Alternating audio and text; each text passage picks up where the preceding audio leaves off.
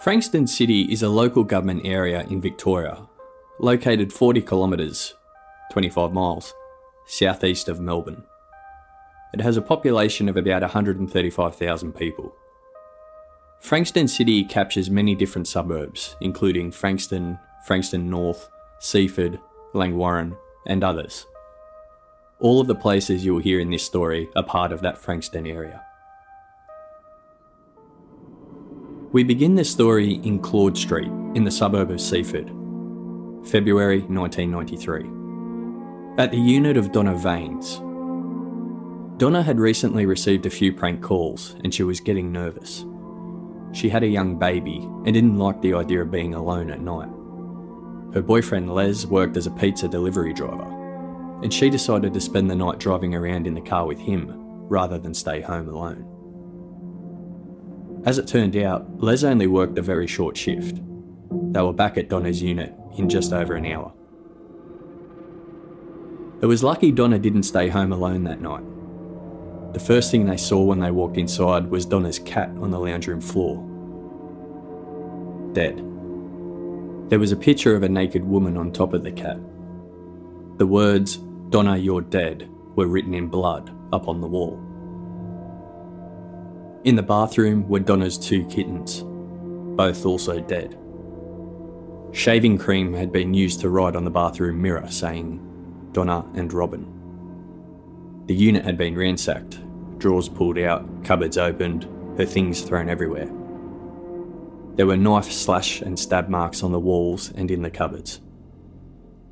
In the baby's crib was another picture of a naked woman. The pitcher had been stabbed through with a knife, resulting in the crib being cut as well. Some of the baby's clothes were also slashed. Donna couldn't think of anybody who would be capable of doing that to her. Her boyfriend Les wasn't the father of the child, but the breakup with her ex wasn't that bad. He was never violent towards her during the relationship, and she couldn't see any reason for him to start now. Police later questioned her ex partner, and he had a solid alibi anyway. Why anybody would write Donna and Robin also confused her. Donna didn't know anyone by the name of Robin. Extremely frightened, Donna moved out of her unit and moved in with her sister, Trisha Vaines. One of Trisha's neighbours, Julia, comforted Donna because Julia had experienced a similar thing. When she had gone away on holidays recently, somebody had broken into her unit and slashed every photo she had in the place. The dress she wore to her engagement party was cut up as well. Just like Donna, Julia had no enemies and had no idea who could be capable of such a thing. It wouldn't have seemed like it at the time, but Donna and Julia would soon come to realise how incredibly lucky they were.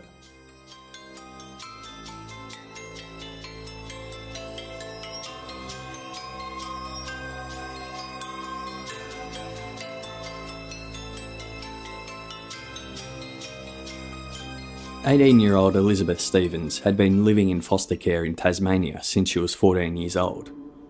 When she turned 18, she decided to move to Victoria to live with her Auntie Rita and Uncle Paul, arriving in January 1993.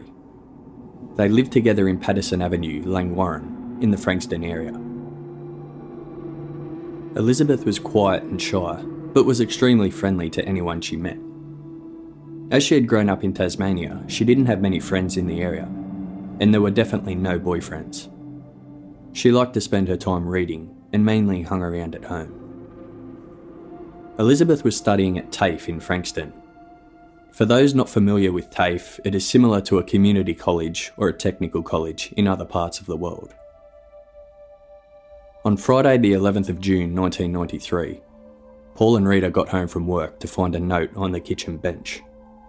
The note was from Elizabeth, saying she had gone to the library at Frankston TAFE to study, and she would be back about 8pm. Elizabeth always let Paul and Rita know where she was. So when it ticked over to 10pm, and Elizabeth still wasn't home, Paul and Rita were panicked. Paul got in his car and started driving around the streets looking for Elizabeth. Elizabeth didn't drive, so she got to and from TAFE by catching the bus.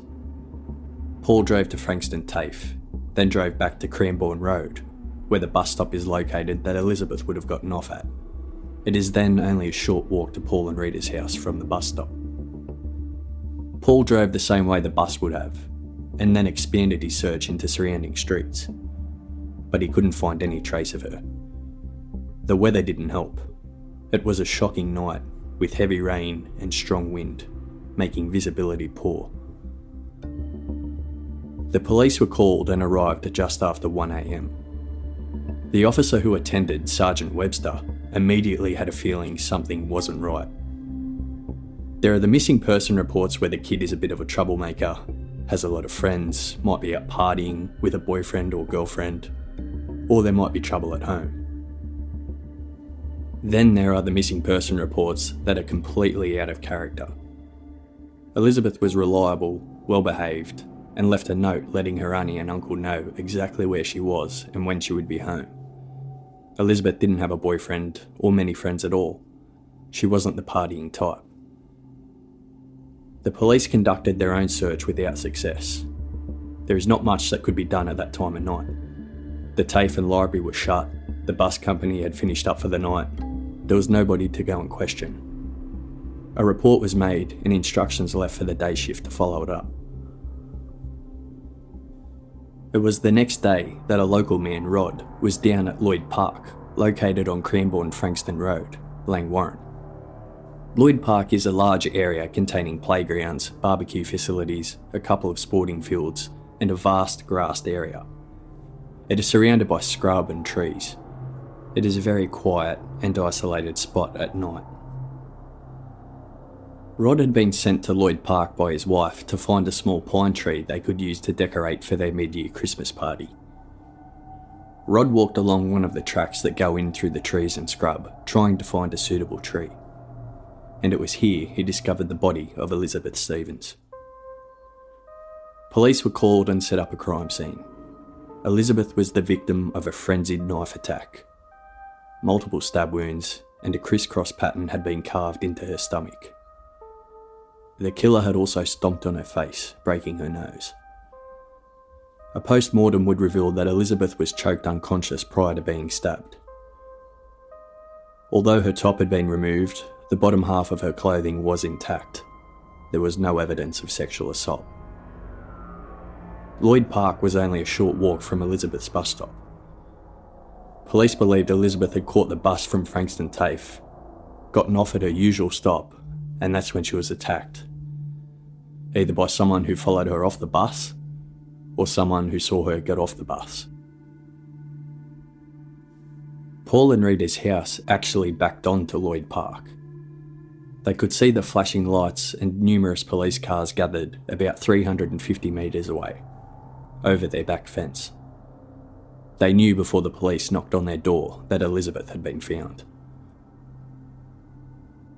A forensic examination turned up nothing. It had rained heavily all night and was still raining that day, washing away any evidence there may have been. A search of the area turned up a piece of the knife blade. Such was the extreme force of the attack, the killer's knife broke. But no prints or other evidence were found on the blade. Elizabeth's bag and the top half of her clothing were found nearby. Both were soaking wet and also contained no evidence. As well as there being zero forensic evidence, nothing useful came out of the extensive interviews police conducted.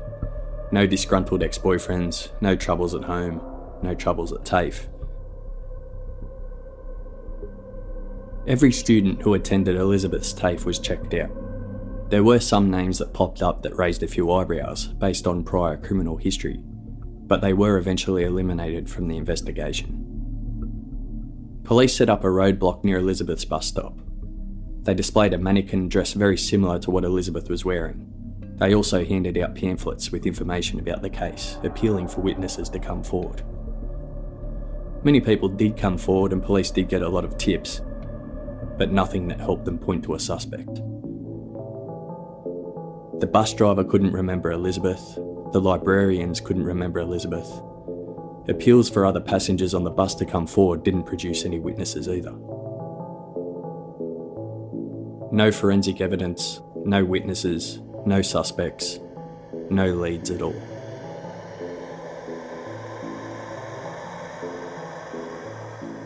It was four weeks later, on Thursday, the 8th of July 1993, that 41 year old Rosa Toth got off a train at Seaford Station. The time was 5:50 p.m. A short distance from the station is Seaford North Reserve. Not as big as nearby Lloyd Park, but a similar area. A grass reserve with children's playgrounds, barbecue areas, and sporting fields, surrounded by scrub and trees. Rosa walked along Railway Parade, taking her past Seaford North Reserve. She noticed a man standing next to the toilet block. She didn't think too much of it. Although it was dark, there were other people in the area, other passengers who had gotten off the train who were still back in the car park, and there was the odd car driving past. Rosa didn't think anything was going to happen, but she was wrong. The man she walked past quickly ran up behind her, covered her mouth, and forced her to the ground. He dragged her from the footpath down past the toilet block into the grassed reserve area. The attack was quick, it was dark. The train station suddenly seemed a million miles away. Nobody saw a thing. Rosa kicked and struggled and tried to break free from her attacker, but she couldn't. He then pressed something up against her head. He told her he would blow her head off if she didn't stop fighting. But Rosa could tell it wasn't a gun. The object felt wooden. Rosa stopped struggling and her attacker relaxed, thinking the threat of the gun had worked. It was then that Rosa took her opportunity and ran. She ran straight out onto the road, screaming as loud as she could. Her attacker didn't follow, he ran off in the opposite direction through the reserve and sporting fields. Rosa ran in front of a car and the driver stopped and gave her a lift home. Rosa's right leg was badly grazed. Her clothing had been ripped and some of her hair had been pulled out. She described her attacker as male, 18 to 20 years old, wearing a black jacket and a beanie, 180 centimetres tall which is just under six feet, with a round face and blue eyes. Elsewhere that same night, only a short distance away in Kananook Avenue, also in Seaford, was Debbie Fream. Debbie was 22 years old and had just given birth to a son. He was only 12 days old. Her boyfriend Gary Blair was at work and Debbie was cooking dinner for a long term mutual friend of theirs, Russell Hayes. Russell hadn't seen Debbie since her child's birth, and both were looking forward to the catch up. Debbie started preparing dinner. She was cooking an omelette and realised there was no milk. Debbie told Russell she had to quickly drive up to the shops and she would only be gone two minutes. Her son was asleep at the time, so Debbie said she would leave him at home. It was 7pm when Debbie left the house. Russell sat down and watched TV. As five minutes turned to 10, and 10 turned to 20, Russell started getting concerned. Where was Debbie? She said she would only be gone two minutes. Russell didn't live in the area, so he wasn't sure what shop Debbie would have gone to and he couldn't leave to go and look for her anyway. Debbie's 12 day old son was inside asleep. After an hour had gone by, he called the police and the local hospital to see if there had been any accidents in the area. There hadn't been. He called Debbie's boyfriend, Gary Blair. Gary arranged to leave work early. He also called one of Debbie's friends who went to the house to look after the baby. Gary and Russell then drove around trying to find Debbie or her car, which was a grey Pulsar. Gary directed Russell to the local shop where Debbie would have gone, and they drove around the surrounding streets. There was no trace of her or the car. They decided to drive to Frankston police station to report her missing. They sat anxiously throughout the night, waiting to hear from Debbie or from the police with some information as to where she was. But they didn't hear anything. Debbie had vanished. Police visited all of the local shops in the area, but nobody could remember serving Debbie. It didn't take detectives long to link the attack on Rosa Toth, which happened only an hour before Debbie Fream disappeared. Debbie lived right near Kananook train station, which is the first station south of Seaford Station, where Rosa was attacked. It was only two kilometres away, just over a mile. And it was only a short drive over to Lloyd Park in the nearby suburb of Langwarrin, where Elizabeth Stevens was found. But even without linking the other two attacks, Debbie Fream's disappearance was treated as sinister from the very start. She had dinner cooking and a guest waiting, and she left her 12 day old son at home. A search was organised of nearby Kananook Creek. Divers were called in to search the water, and the surrounding thick bush and scrub were also searched. Nothing was found. This time, an appeal to the public did reveal some important information. Several people came forward reporting that they saw a grey pulsar, the same car as Debbie's, driving erratically, swerving and flashing its lights at passing cars. Was Debbie trying to signal for help? It was the next day, Friday, when detectives who were working on the case happened to drive past a grey pulsar parked outside a Christian centre on Madden Street in Seaford only two kilometres away from where Debbie disappeared. They did some checks and discovered that it was Debbie's car that they had just found. The front passenger side door was unlocked, and there was a dent in the centre of the bonnet. The damage looked recent. Gary Blair later confirmed the car hadn't been damaged prior to Debbie's disappearance. A forensic examination was quickly arranged, and traces of Debbie's blood were found inside. Another thing that stood out was the driver's seat was pushed right back. Debbie was only short, so there's no way she would have had the seat back that far. It was four days later, Monday the 12th of July, when a farmer by the name of Fred was out working on his farm on Taylor's Road, Carrum Downs.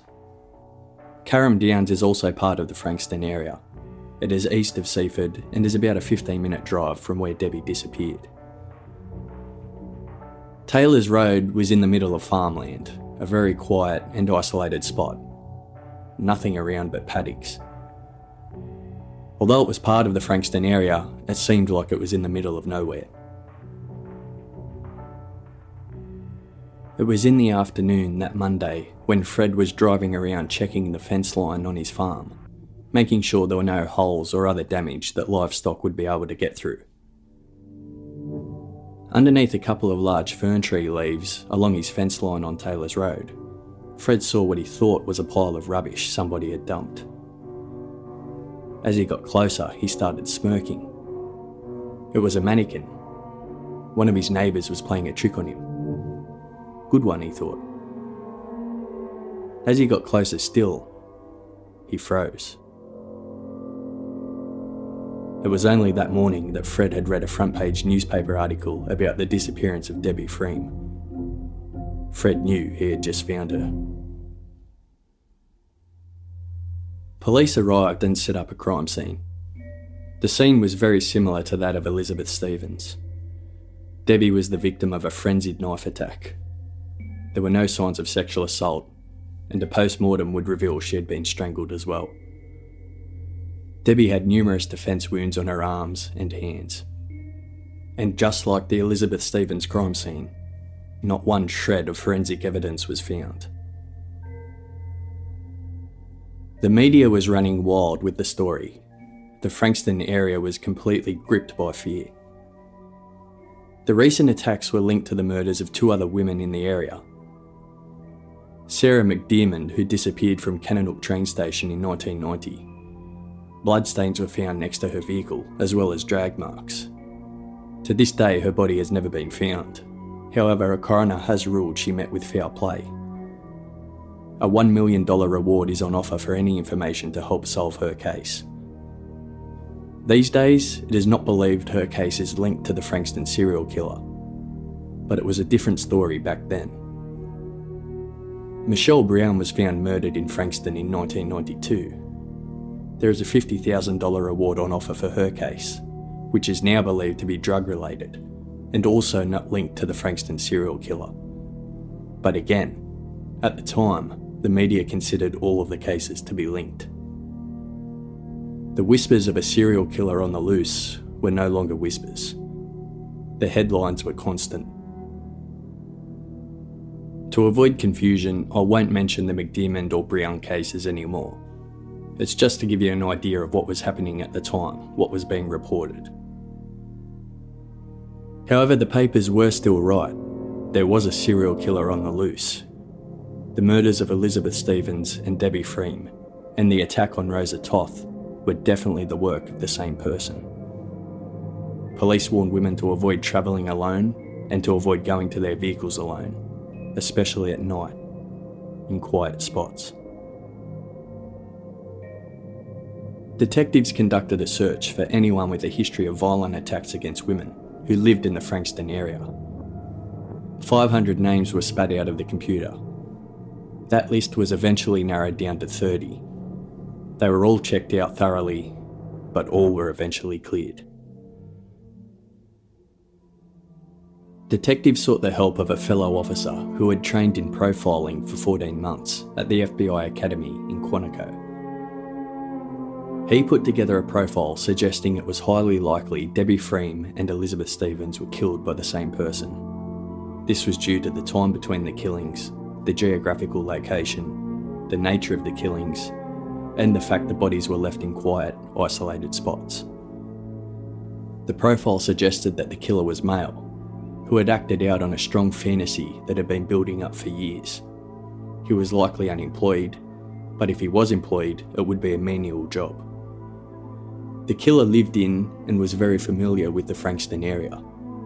He would be aged between 18 and 24, average looking, and he would live alone. As is the case with any profile, it was only a guide. It could apply to many people. Detectives were encouraged not to discount anybody just because they didn't fit the profile. People living in the Frankston area started changing their habits. Many didn't venture out at night, and most didn't venture out alone at all. People couldn't help but cast a suspicious eye everywhere they went, just wondering is that person the killer? It led to some people putting their houses on the market and moving out of the area completely. But there was a problem trying to sell houses. Nobody wanted to move into the area. House sales dried up and rental houses remained vacant. People started arming themselves with hockey sticks and cricket bats. Women carried oven cleaner in their handbags to spray in the eyes of any attacker. Enrolments in self defence classes skyrocketed. In response to the public hysteria, police commenced Operation Reassurance. The Frankston area was flooded with extra police.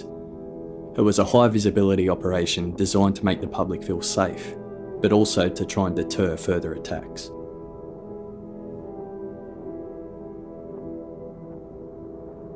On Friday, the 30th of July, just three weeks after the murder of Debbie Fream, a postal worker was delivering mail on her motorbike along Skye Road in Frankston. Skye Road is only a short distance drive from the other crime scenes. They were all within an 8 kilometre radius, 8 kilometres being 5 miles. About 2.30pm, the postal worker noticed an old rusted yellow Toyota Corona with no number plates. It was parked opposite the entrance of a bike track which runs up between two golf courses on Skye Road. The bike track is used as a shortcut to get from Skye Road to Frankston North.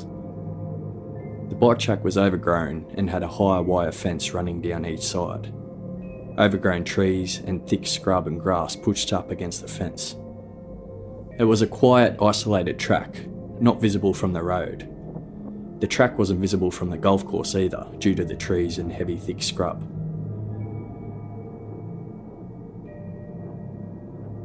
The postal worker saw a man with a chubby face sitting in the driver's seat of the Toyota. He was wearing a dark coloured cap and was looking down Skye Road. As she rode past him, the man slouched down in his seat as if he didn't want to be seen. Given what was happening in the area, the postal worker decided to call the police. She sensed something was off. She pulled into a nearby driveway and knocked on the door, asking to use a phone. As she knocked on the door, she noticed a schoolgirl walking along Skye Road, headed up towards the track.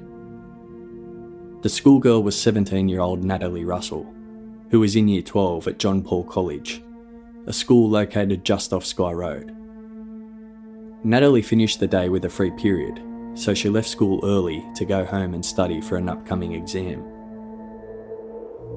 Only two days earlier, the principal of the school had warned the students at an assembly that it would be safer to avoid any shortcuts home, making specific mention of the bike track on Skye Road.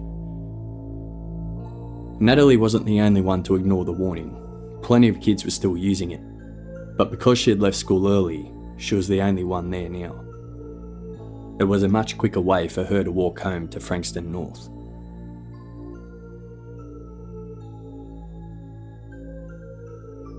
Natalie was being watched through a pair of binoculars as she walked up Skye Road. Realising where she was headed, the man stopped watching her ran up the bike track, and waited. A short time later, Natalie walked past the old yellow Toyota. Nobody was in it. She made her way onto the track.